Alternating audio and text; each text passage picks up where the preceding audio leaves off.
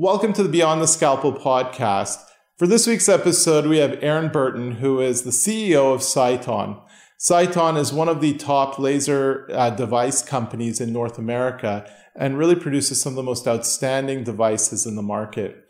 Aaron's from Texas, uh, and I did my fellowship in Texas. I had a great time talking to him about what got him to this point. It's such a successful company and what he thinks about the corporate culture surrounding aesthetics. So enjoy this conversation. This was a lot of fun.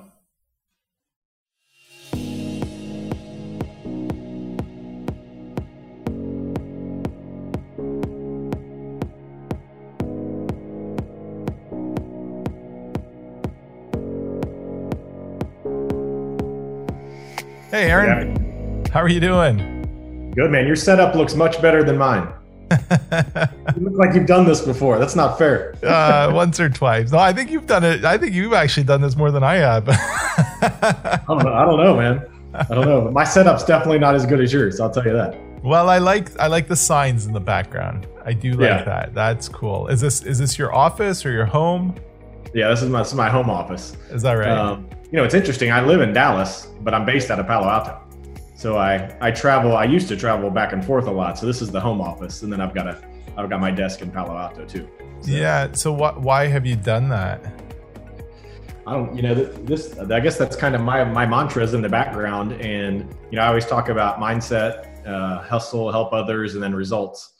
Uh, are kind of the four things. That, it's kind of the one of the corporate kind of philosophies we always talk yeah. about. And, you know, one, you got to get your mind right, especially in the crazy world we're in right now, and you know the hard work and the helping other people is kind of who Sciton's always been. It's who we've always been. So I don't know. Hmm. It, it, right. it, was all books up there. I put some of the books away and added those. yeah, no, but I meant the Palo Alto, working in Palo Alto while you're living in Dallas. Is, is that no, just... I, just, I yeah, I've, we've been in Texas so long. We just haven't wanted to. We haven't wanted to move. You know, it's so I just rather travel back and forth and uh, you know, it was it was when I became the COO. It was just an agreement we had. Was hey, I don't I don't think I plan on moving to California. I don't mind traveling. I love it there, but I don't want to I don't want to leave Texas. So yeah, are uh, you finding that difficult right now? What's that? Are you finding it difficult right now? Um, not as much. I mean, I probably for me personally because I, I like traveling and I like being being there. But we have a really good team. You know, our president is based there, and you know we have a lot of our leaders there. So it's it's been tough because I like going back and forth, but the reality is we're we're doing pretty darn well. So it's other than that part, it's working okay. Yeah, I guess I meant with COVID. So do you find yeah. the traveling back and forth? Do you have to get regular testing before you travel, or when you get there, do you got test, or do you have to quarantine? Yeah, you know, they California did just they just changed it, so it's kind of been they've changed their guidelines, but just I think it was just yesterday they went into you know the fort Now it was actually probably last week they went into the 14 day quarantine if you're from further than 150 miles away from Santa Clara County, which is where we're based in Palo Alto. So now I'm not going back, but before they didn't have the quarantine. So it was generally, I would more just out of precaution, you know, I'd go get a negative test and uh, I'd go get tested before I would go, but I didn't, uh, but I'm not going that often now. so yeah, not, not as frequent as it used to be. Yeah. No. And, right, and, and I would imagine it probably won't be till February I'm guessing before I'd be back out there. So yeah, and you could probably do most of your stuff by video conferencing. Yeah, that's how we we have we have ten Zoom meetings a day. it's it's crazy how many meetings a day we have. Yeah, I hear you. I hear you. Well, thank thanks for doing this with me. I'm I'm thrilled that uh, you're able to join me. Um, yeah, Andrew said really good things. He's he's a he's a big fan of yours. So well, I'm I'm a big fan of you guys actually. To be quite honest, I um I you know you're in Dallas. I did my fellowship in Dallas. Uh, what he said. That's yeah. He said. And uh, one of the uh, surgeons I did my fellowship with was Jay Burns, and oh, yeah, yeah, yeah, me too. Uh, and when I started practice, um, I'm I'm in Ontario, and when I started practice, I came. The first thing I did was start a laser practice, and I was trying to establish my own relationships with devices and device companies and making my choices. And uh, first thing I did was I gotta I gotta call Jay. I gotta ask his opinion. Um, you know, he's the yeah. guy I trust most. There's nobody I trust more uh, with regards to their um, experience and opinions on lasers than Jay Burns. And uh, I don't mean this to be a commercial for him, but it's just yeah. the truth. Uh, and um, you know, he, I remember he spent about 40 minutes trying to convince me to stick with Sciton. He was like, "You're you're you're making a mistake if you don't get a Sciton machine, and if you don't go with that company." And it just uh, and and it always stuck with me how and you know, and he, and he was really telling me from the bottom of his heart like what he truly believed, not not yeah. as a not as a consultant. And so I think that's I, ultimately why he's gotten such a his reputation has gotten to be so good, is he's not one of the bought and paid for guys. He he gives sincere you know feedback and he's a, he's a good friend of mine. Obviously we live in the same town so i, I just had dinner with him two weeks ago. Um, so it uh, he's a, he's a good friend of mine. He's a really good guy. But you know it, it, it did strike me about Sciton and the company that you do have a very loyal base of people who use the products and who are who are, who are true believers um, particularly about the bbl um, i think yeah. there's it's it's pretty a strong loyal following. It's a pretty clear clearly head and shoulders above anything else but um it, it, it is it is interesting. I mean it, i think the people who have used your devices uh, are are really part of the part of the group kind of thing. Like they they're not yeah. they're they're not using anything else. Yeah. Do you yeah, find you that? the, like yeah you hear the you know the cliche i guess or the hey they're you're, you're part of the family but I think it really means something at Sciton because it's rare that someone buys Sciton and then doesn't continue to buy or continue working with us. One, I mean, the devices work for a long time. I mean, they're built to last for a long time. So, you know, if you get a BBL, which you're right, BBL is our number one selling product. It's been our number one selling product for 10 years.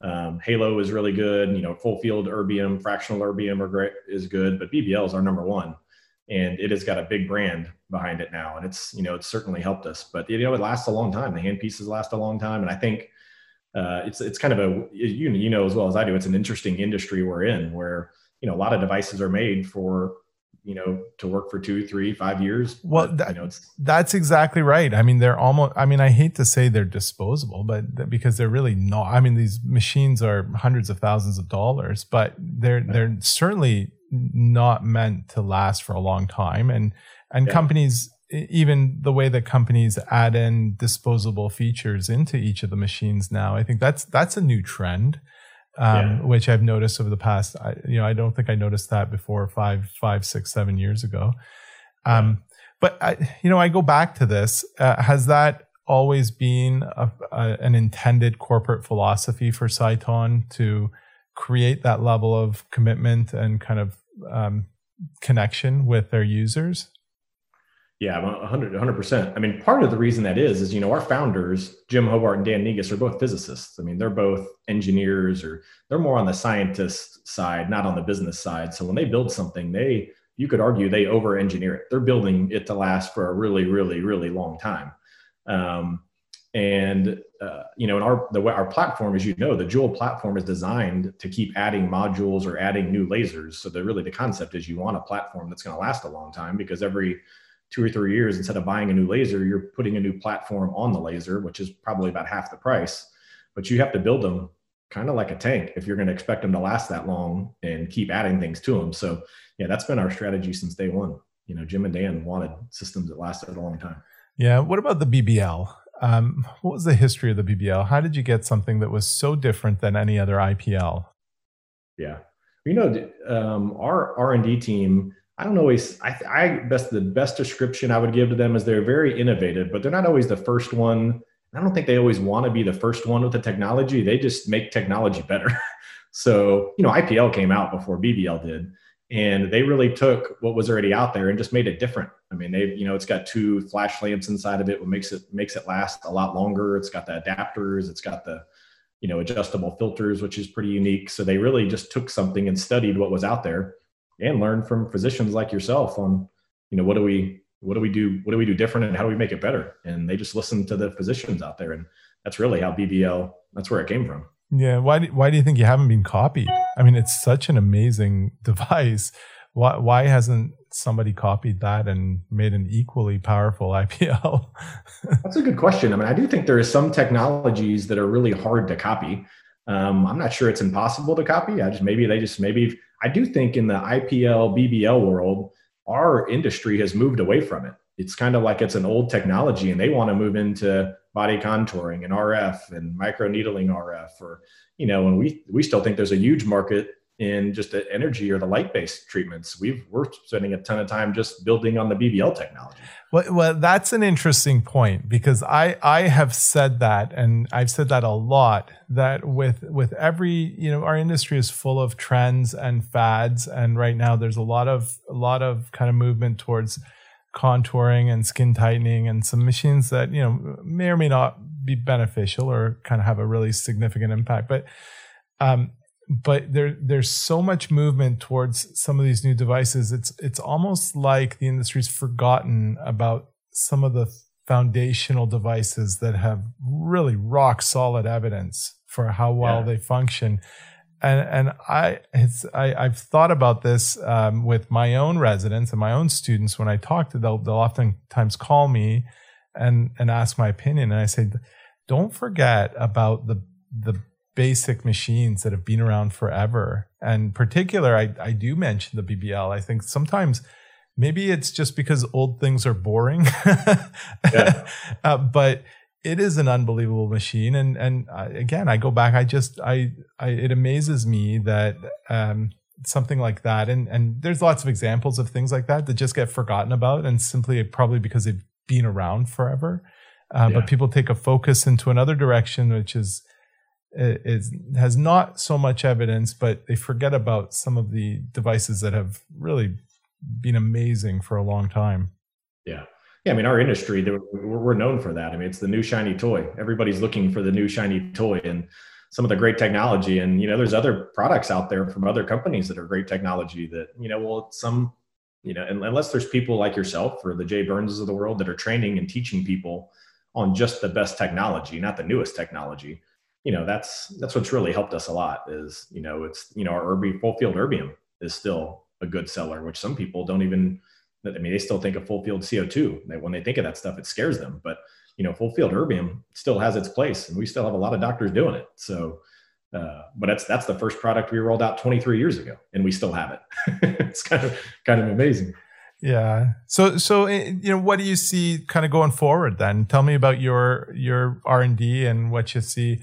Are are you guys diving into the the new trends in body contouring and skin tightening as well, or where, where do you see Sciton going?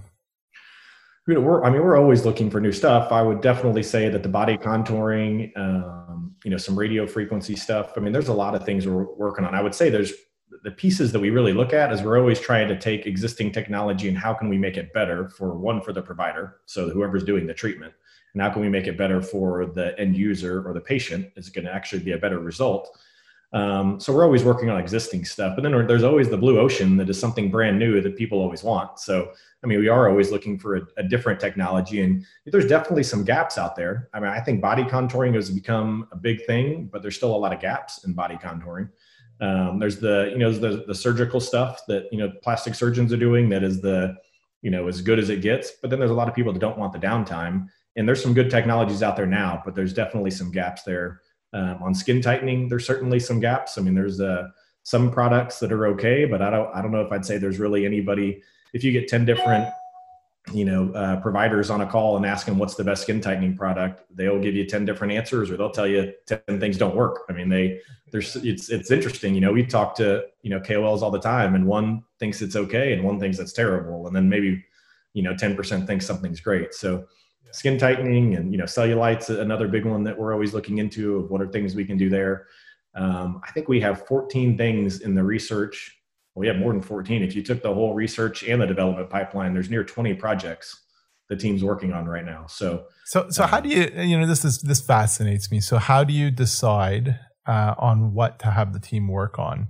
Do you look globally at what global trends are? Because I, and you know, I say this to a lot of the other CEOs I've ch- chatted with um, different parts of the world are very different in what they focus yeah. on and what they think is important. So if you looked at North America and the American market versus South America or the Asian market, you'd probably see vastly different uh, areas that people are kind of growing towards. So as, as a company, how do you decide what is going to be that next thing that you guys are really diving into? Yeah, that, that's not easy to answer. That's a good question, but it's that's a hard one to answer because you're you are you're certainly looking at worldwide trends and you're right. If you know if we go to our direct operations in japan it's very different. What they're looking for and what our north american you know teams are looking for are very different. So there's certainly the trends. You know you're, you're always looking at what is hot and you want to get into that too. You know microneedling rf is hot you know rf body contouring is hot. Um, i would say that our r&d guys struggle with the just just go copy it because it's hot they really want to come up with a way that they have to be able to make it better. If they can't make it unique and better, they're not going to go do it. So there's certainly we're looking at the trends. I mean, you're looking for an opportunity where you think that you can help a provider uh, provide a great treatment, and then is obviously a big revenue stream for the company too. And those are both win-wins. But there's a lot of products we could roll out right now that would make us a ton of money that we don't think are that great of products. We think they're just okay. So, you know, when we talk about quality, that's one of the things our R&D people talk about is the product just okay or is it a great product? And if it's not a great product, they're, they don't want to just go copy somebody. They've got to come up with something that's better, unique, and different. And so part of it comes to how big is the market opportunity? Is it going to help the patient? And can we make something unique and different? Well, I, I applaud you for that, that kind of stance because I, I think that's great and that's probably why you have such a strong reputation for quality. But but do you fear that you will miss out if you don't jump jump into the fray? All the time. All the time. So how do you, how do you balance that? How do you balance it? Because you're not necessarily going to know what's a winner unless you're you know unless you're going to the going to the dance kind of thing. I would see that that that's again that's a, that's a hard thing to answer because I worry about that all the time. You know, I don't I wouldn't say that's my sense of paranoia, but I'm always thinking about you know should we be getting into that? Are we missing an opportunity? And I would just say, I mean, between our KOL community and our own people, it's somewhat of a community gut feel, I guess. I mean, when we, for instance, you know, we just rolled out something called BBL Hero, which is an enhancement or an even better version of our existing BBL that's been around for a long time. Yeah. We debated about rolling that out for a long time. You know, why? we really thought it's why? been in the it's been in the works. But why? For a long time. Well, one, one, we weren't sure if it was good enough this is again our, our engineers over engineering it or trying to make it better and they kept trying to wanting to do other things and that's there's still r&d stuff with bbl right now. Where we're going to make it even better but you know those you don't know when they're all going to come out but they're always trying to make something better but you're always going well you already have it. Yeah. Is this that much different? And you're really you're balancing resources. You go well we've got bbl hero but again, we've got near 20 other projects we could be working on. Yeah. Which one do you focus on? Well, well you're and, exactly right because you've you've already got a product that's market leader. And right. are you are you gonna put resources in to to separate yourself even that much further, or are you gonna go towards RF or something else? And and right, exactly. that's it. That's and we have an RF thought. team, so we could have focused on RF, but ultimately, the, where really the tipping point was, we had enough people in the field just saying, "Wow, wow, this is game changing. I mean, you kind of you get the feedback, and it wasn't you hear it from one person or two people. We heard it from so many people. We thought, okay, we just need to move forward. You know, we need to put all of our resources into it, and we just doubled down. You know, we had a lot. We had a team working on it, but we doubled down on who was working on it, and uh, you know, and ultimately, it hap- That's what happens. You know, we have our 20 projects, and you determine which ones are going to be the most impactful. Um, and then you kind of move those to the front and you keep working on others. And some of the research is you know clinical study stuff that takes years. So you know that stuff's not going to be out for a while. But you know in our business you know you, you're rolling out products every year. I mean one big piece is you have to roll out some big enhancement or some big new product every single year. And you know that's the cadence that we try to follow too. Yeah i can see that. Um, so so back to this global the, the global idea. So so as a global company um, where where do you take your cues from uh, do you do you pick one part of the world, or um, are you are you looking at what's happening all over? Yeah, we try to look for what's happening all over because I mean, like you mentioned, I mean, if you go to our Asian Pacific group, which is one of our top selling groups, what they're looking for is very different. I mean, they're they they want different types of products. So, know, for us, I mean, we're looking at uh, again, I mean, is it how big is the opportunity? And if we see a huge opportunity in APAC or we see a huge opportunity in Europe, I mean, they, they that team, those teams definitely have an influence, and we've seen, you know, our international, uh, we've seen a lot of success and a lot of growth. We've gone direct uh, in Australia. We announced that we're going direct in the UK. Um, that was just last month. I saw just last month that we announced that, and uh, where our actually the country manager is from the U.S. and is trying to get over there. So it hasn't it hasn't happened as smoothly or as we expected, but I don't even know if I would say we expected it to be smooth, but Uh, but we see a lot of international expansion. So to answer your question, we really have to listen to everybody. It's certainly not just a we're not just a North American company. We're not just a U.S. company. I mean, we've got you know KOLs and our team up in Canada. We've got you know people all over the world we're listening to, and you're really trying to balance can, all of that. Can you talk about some of the differences between global trends? I mean, I I think this is fascinating. You, can you can you speak a little bit about what you see as being, for instance, a trend in Asia that is not not the same as, for instance, in North America? Yeah, I would say you know the the trends that we see in Asia and most people, I don't know if they realize this, but to go back to BBL, BBL is a very, but they're different skin types. And you would say they're more, it's harder and more complicated skin types to treat. Therefore, some people would go, you don't treat a, you know, Asian skin type with an IPL or a BBL, but BBL is a booming product over there. It is very, very big. Um, so we spend a lot of time and resources on, you know, part of the BBL hero came from, from them, you know, came from ideas and concepts over there. Um, I remember I was in Japan last year and I remember there was, it was I don't know if I can recall specifically what it was, but I remember our uh, Japan general manager giving us ideas and concepts on things that we should be doing.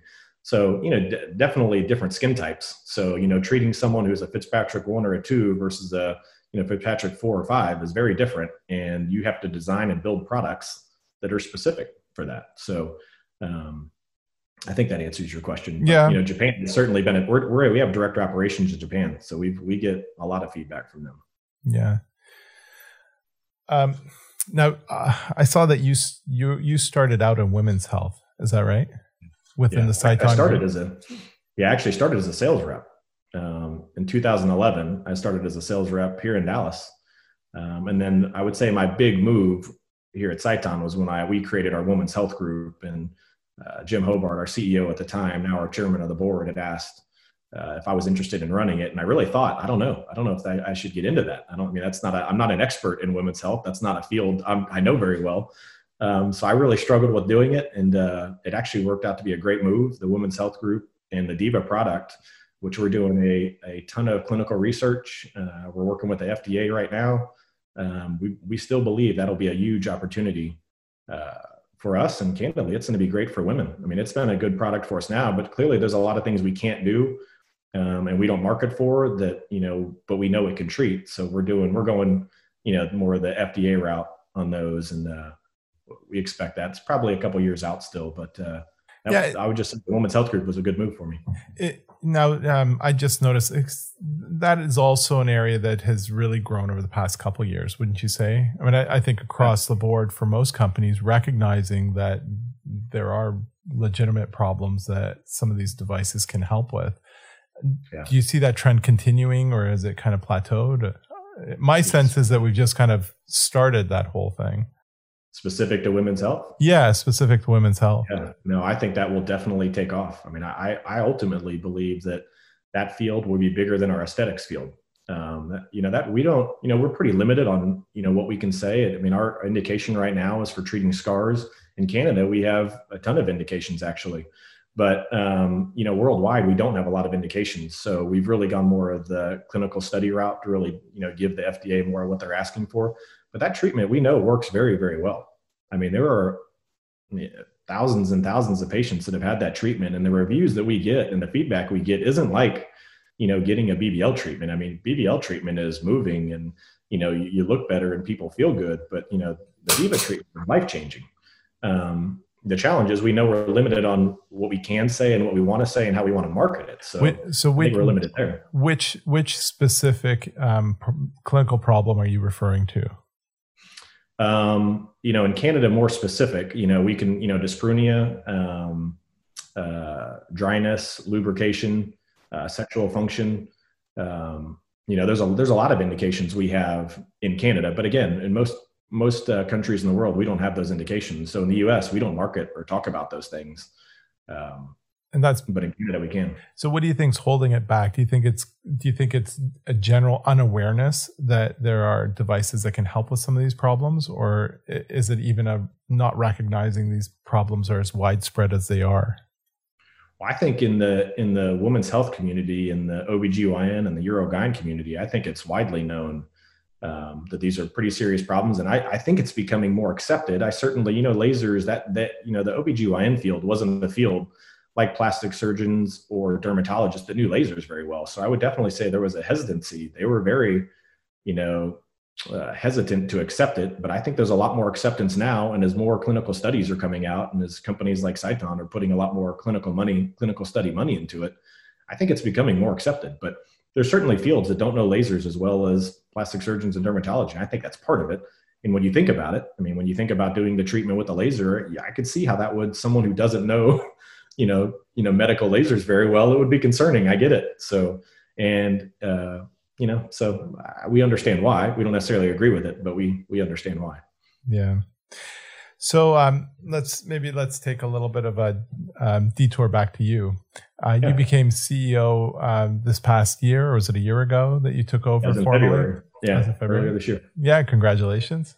Thank you. Thank you. And um, maybe you know I've I've followed you a little bit, and I know some of like the these these signs that are behind you um, I know what what's important to you and and the quality and the ethic, but maybe talk a little bit about your leadership style and what you think you bring uh, to that CEO position.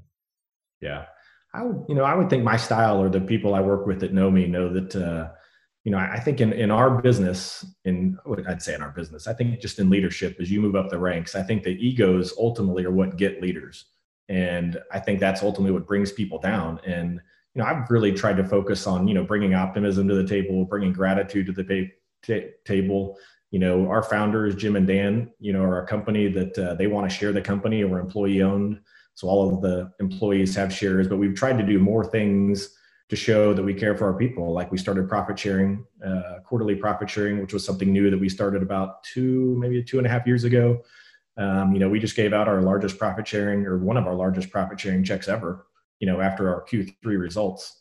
Um, so, you know, if anything, I think I've probably tried to share more of what our founder and our former CEO and now chairman of the board, Jim Hobart, which is more about Sciton cares and Sciton wants to share with the people. And, you know, when someone does well, you want to reward them. When the company does well, you want to reward them.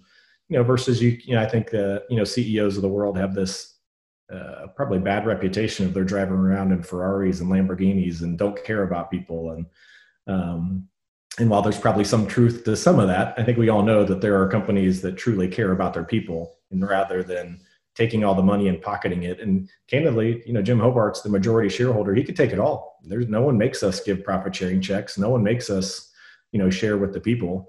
Uh, he ultimately could do what he wants, but he doesn't want he doesn't want the money. I mean, you know, another thing that uh, I've really been tasked with was, you know, we we're a 23. I always say we're a 23 year old IPO, pre IPO startup. I mean, we've been doing this for a long time, but now one of our objectives is to go public.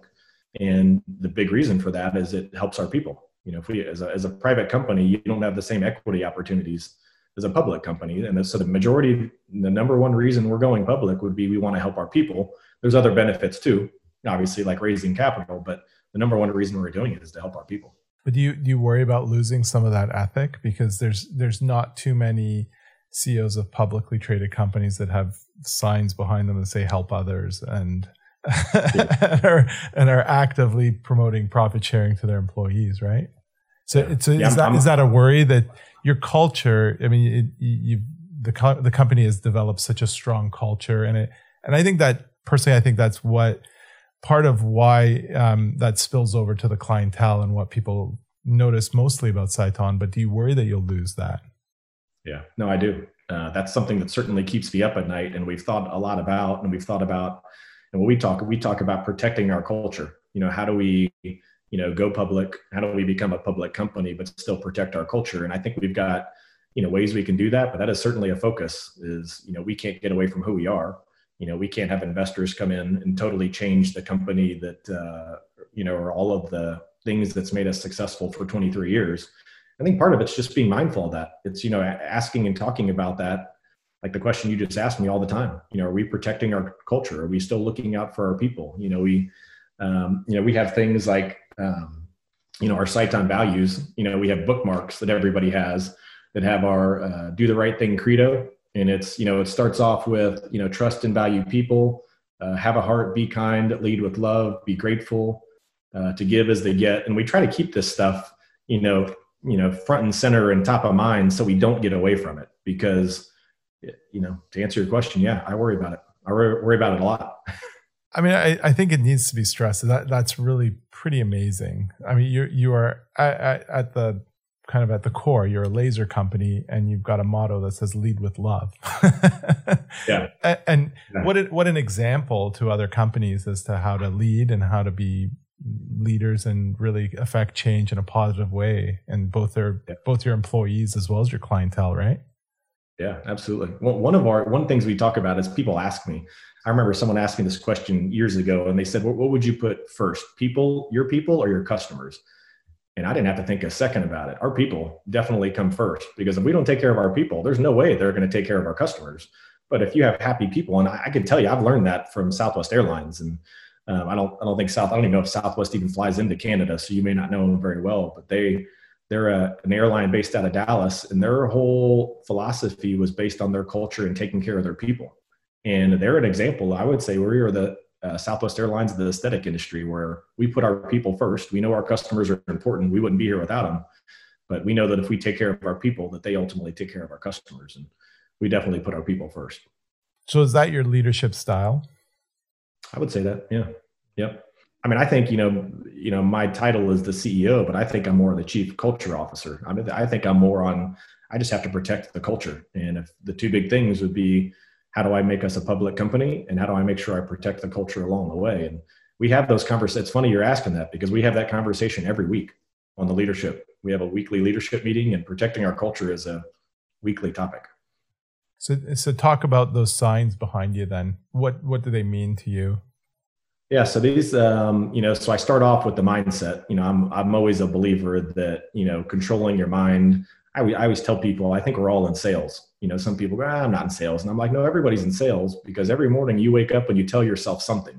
You either tell yourself the world's terrible, the world's great, my job sucks, my job's great. Every morning you're waking up and you're selling yourself something. So I think the, to me, the foundation, and I can tell you, I've always told people that I believe one of the reasons I've been successful is because I keep my mind right. Even when things are going wrong, you got to control your mind. So, you know, this mindset, I believe in working hard. And even as a CEO, I think you got to work as hard, if not harder than everybody else. You know, if you're not working hard, the people around you won't work hard.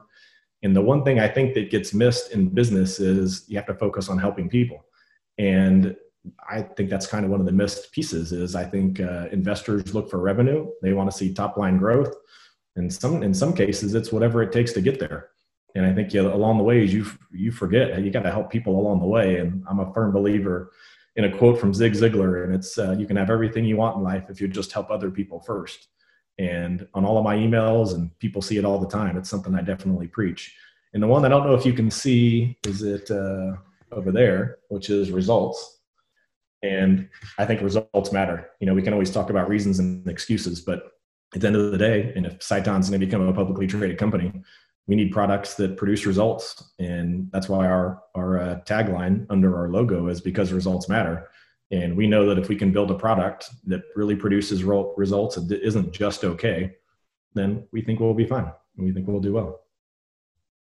So uh, those are four things I've talked about all the time, and uh, you know, every morning when I walk up, I wake up and come into my office. Those are the four things I'm thinking about every day. I, I mean, it's pretty inspirational. Do you you've got to and you got to instill this in your personal life too? No.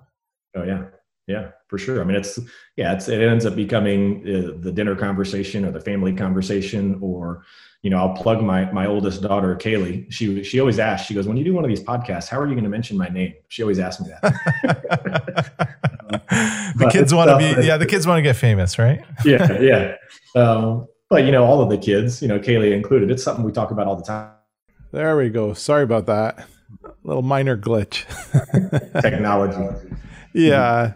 So, so you were, yeah. So you were telling us a story about your daughter, Kaylee.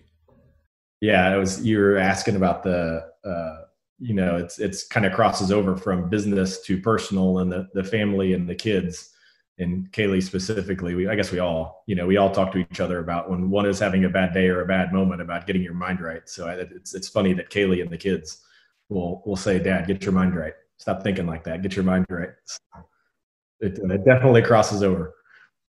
Yeah, I mean these are great uh, uh, ethical virtues that you know spill over into family life and raising kids and uh, having a strong influence in young people too. Yeah, absolutely, absolutely.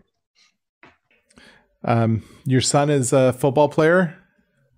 He is, yeah. He uh, he plays. He's a true freshman at the University of Tulsa, so it's about three and a half hours north of us where we're at, and he loves it. He uh, he he would tell you he he goes to college not for the education. He goes to college for football. The education will be one of the benefits.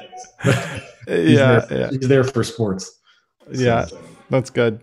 Yeah. Um, uh, Aaron, what what about COVID? How did COVID affect Sciton? Uh, as a company, did you find that it affected uh, your sales? Um, how the company functioned? What were the big changes coming out of COVID?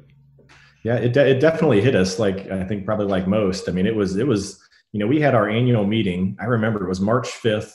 The whole company. This was really before it kind of got crazy, and it was right on the fringe of should we have the meeting or not have the meeting. We had the meeting, and like two weeks later, everything shut down. It was it was really like a punch in the face. I mean, our leadership team and I only I had only been the CEO for man maybe a month.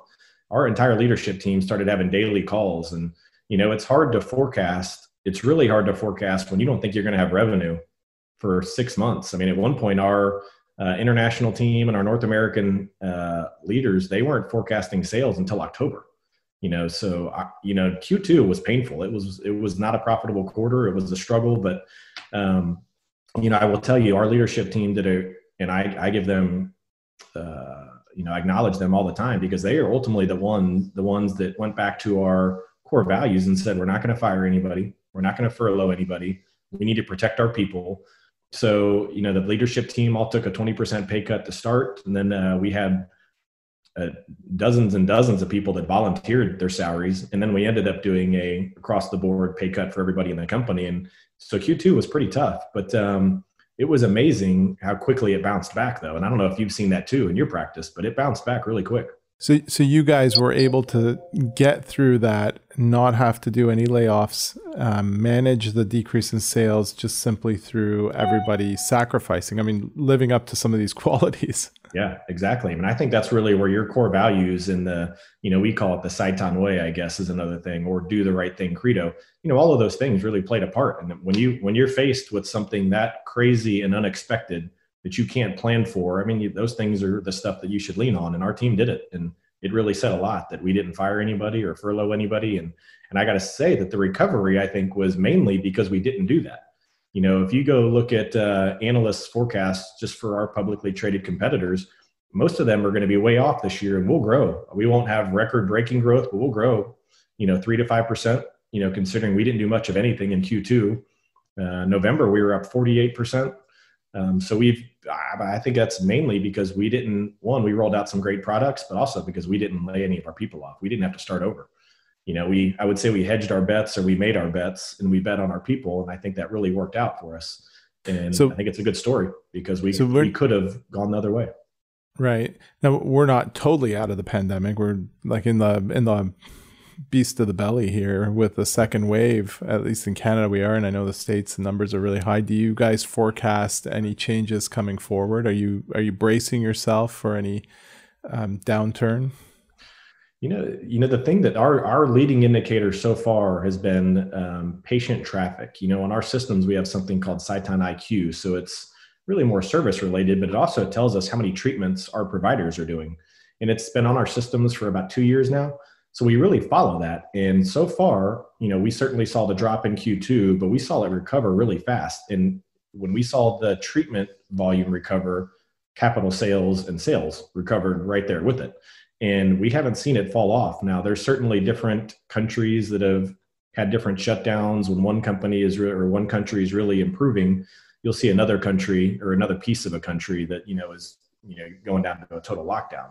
Um, but overall, if we look at it worldwide, we've seen it's been pretty resilient. It's been pretty impressive to watch. So right now, the feedback we're getting, you know, from really around the world is there's still a lot of optimism. And I think that optimism is what keeps people doing treatments and coming back for more treatments and why doctors are buying systems. If that optimism goes away, which in, you know, in February or I'd say March and April, there wasn't a lot of optimism. No one really knew what was going to happen. So there was nobody buying anything or doing any treatments then. Um, and, and so, Aaron, how do you how do you track the number of treatments? Can I ask you that? How do yeah, you track so how many is being done?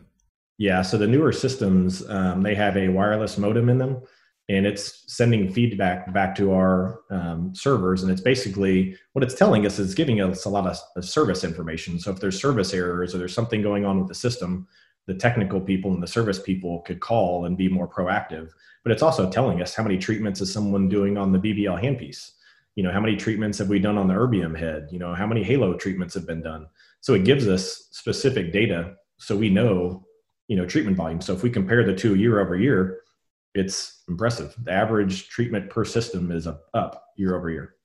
Is that right? And and that's globally. That's globally. Yeah, we've definitely seen different, you know, parts of North America and definitely parts of different countries where you'll see it fall off. But overall, if you take our overall treatments worldwide, uh, it's up year over year. Hmm.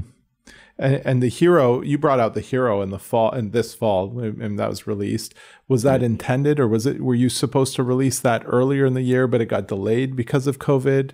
Yeah that's exactly right. We were going we were planning originally to launch it in march and then we decided to hold off and we didn't i guess we rolled it out into the summer i think it was.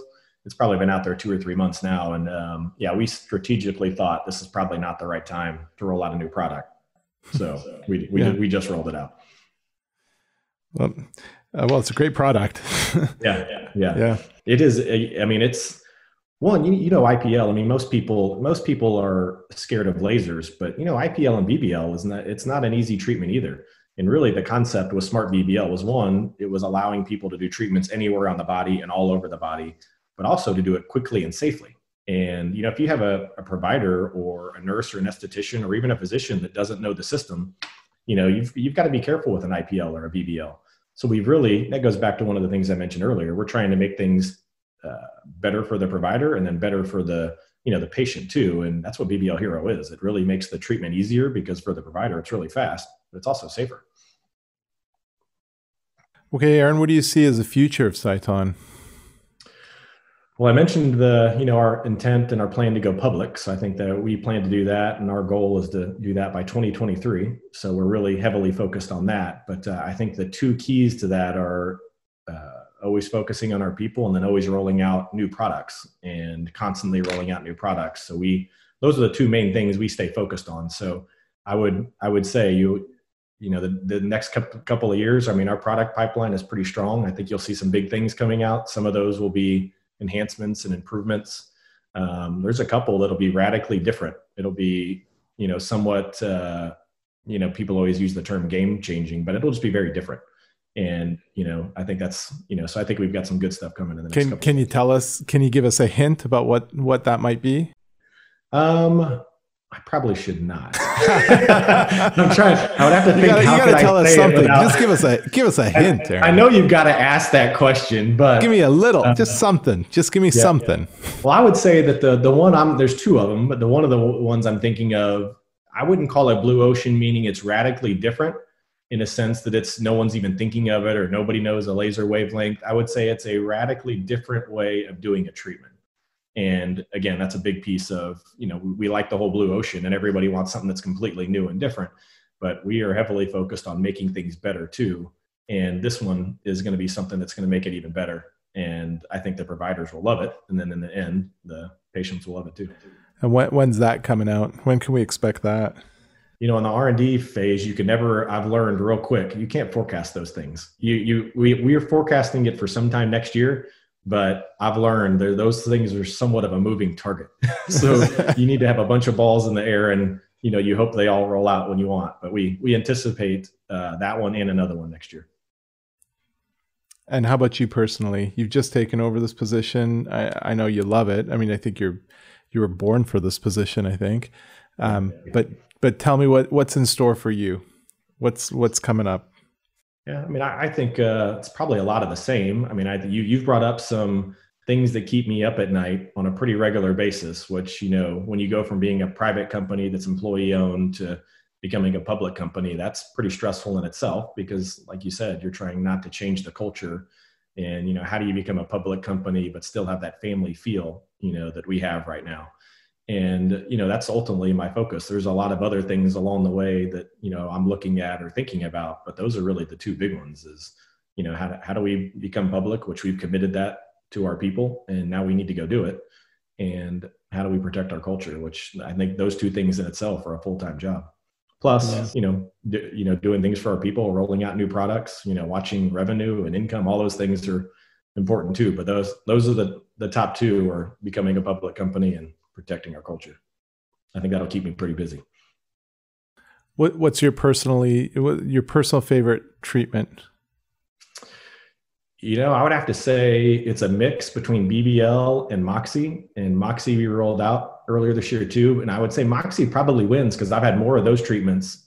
I think I've had five or six Moxie treatments. Um, and I've had two or three BBL treatments and maybe one Halo treatment. So I think that probably tells you Moxie. If I've had five or six of them, that one probably wins. So yeah, be- I, I got to say I love the BBL. I mean, I think I've I talk about it endlessly, but I I personally got to say that I love that BBL treatment myself. It's hard not to love it. I mean, for sure. My question for you is: Have you ever done a treatment on yourself? you mean you mean held the handpiece myself and fired it on myself? Yeah.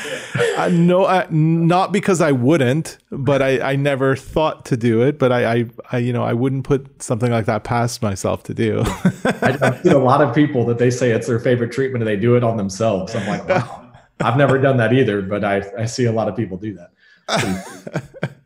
that is funny. That is funny. Um, what's your daily routine, Aaron? You know, it's certainly different now than it uh, was, you know, earlier this year. But uh, you know, I, I, usually do a lot of traveling, so I'm going back and forth between California and Texas. But uh, you know, I you know, pre-COVID, I used to be a really early person. I've you know, my schedule has changed a lot. You know, now I get up, you know, seven or eight, you know, or but I immediately read a book. I'm usually reading something and you know, having a coffee, and then you know, being a West Coast company in Texas, you know, you work till seven or eight, so you know, my routine is definitely different than it was traditionally. But uh, you know, I, w- I will say one thing is I always start with reading a book. I mean, there's always some book I'm trying to read and something I'm trying to study. And as we're, you know, changing kind of the kind of company we are, we're trying to study, I'm trying to study as many other companies as I can, learning what they did right and wrong. And uh, usually my morning time is the best time where the phone's not ringing and the emails aren't going crazy. And, you know, it's my free time to to catch yeah, how do you, how do you keep yourself healthy? You know, I'll tell you, my wife does that. To be honest, she, you know, she's a health nut. So I always say, when I travel, I gain five pounds. When I stay at home, I lose five pounds. so uh, I, I, have to give my wife Nani the credit for that. She is a uh, she uh, we eat very well. You know, we have a gym in the garage that uh, we use on a pretty frequent basis, and we run the dogs. You know, once a day or every other day, and uh, that's I think I think that's certainly an you know part of keeping your mind right. I think is keeping your body and staying healthy too. Um, and I think uh, you know when you get caught up in work and you get caught up in travel, you can forget about those things. And while you know I'm committed to work and to Sciton, you know I'm not committed to giving up on other stuff either. And that's you know your health is really important, as you know. And uh, you know we definitely stay focused on that. Yeah, um, would would you give a piece of advice to some of the young people uh, that are coming up in the aesthetic industry and trying to create their own careers? What would you say to them? You know, I, I will tell you it's something I learned very early from a gentleman named Bob Brindley, and I remember him and another gentleman named Matt Toronto both taught me that uh, what you really need to do at the beginning one you've got the the mantra i always talk about about keep your mind right and hustle but they really taught me about building a brand and build your own personal brand. You know Sciton is itself or whatever company you know somebody works for you know that brand in itself represents you. So you want to go work for a company that makes you look good for sure. But i learned that my brand was really important you know that my brand represented Sciton and that people were going to buy from me as much as they were going to buy from you know, and they buy from people as much as they buy from the, you know, the actual equipment providers. So they, you know, they're if they don't like the sales rep or they don't like the people they're in front of or don't believe those are people that want to have a partnership with them and help them, they're moving on to the next, you know, the next laser, even if that was the best laser out there. So I would say focus on building your brand, and your brand is heavily built on ethics and doing the right thing and helping people. And I learned that early in the game, and I was grateful that uh, Bob Brindley and Matt Toronto taught me that. Yeah, yeah, it's interesting. I think the age of social media, if it's done one thing, it's it's almost created this uh, awareness of anyone that they are a brand and making people astutely aware of their own brand every time they're on you know social media or presenting themselves. And yeah. it's a, it's kind of an interesting phenomenon, really. It is. And, you know, pre Sciton, so I started in 2011 and I wasn't even on social media before Sciton. It, when they said that is when I got into Facebook and I, I assume I got into Instagram at some point, but that was when I thought, well, if I'm going to build my brand, social media is going to help me do it. And, you know, it, obviously it, it is, it is crazy. It's the, the amount of influence that social media has on the world these days. Um, it's crazy, but it's, uh, but it works. I'll tell you, it works. Yeah. yeah. Uh, I ask everybody, tell me uh, what is the one um, global issue or worldwide issue, whether it's political or apolitical, that that really resonates with you, especially in this age of you know people arguing over everything and being partisan.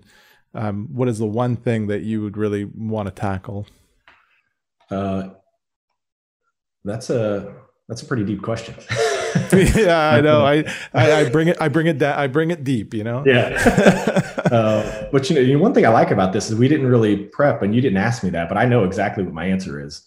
And I think you know to piggyback on what we just talked about in the the world of social media, in this world of politics, and the world of, of you know media, and you know you don't know what's real and not real. I think people lack. I think people lack empathy and I wish people had more empathy and would really start to understand other people's viewpoints.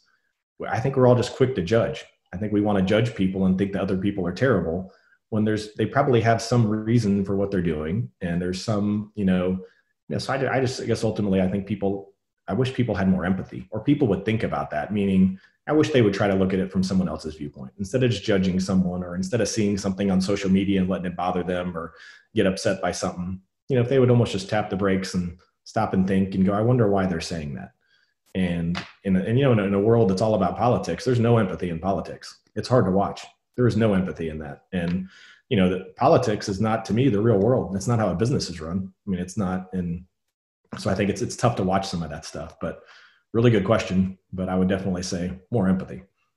Well, I mean, I, I love hearing that, and and I got to be honest with you. I, I love the fact that you and and um, how your core values are so strong uh, have taken on the CEO position of such an important company in our industry. Yeah. It's been a real pleasure chatting with you, Aaron. Thanks so much for coming on. Uh, I, I hope that maybe when you're ready to make this game breaking uh, announcement, that you'll give me a call and give me a heads up and we can chat about it before you let anyone else know. Yeah. yeah. I'll make a deal with you. Once we can start traveling again, which I am sure, or I hope by then, travel becomes more normal again, I will come visit and I'll tell you myself because uh, I'd lo- one I'd love to come visit, and uh, two I'll I will commit that I'll tell you about it first.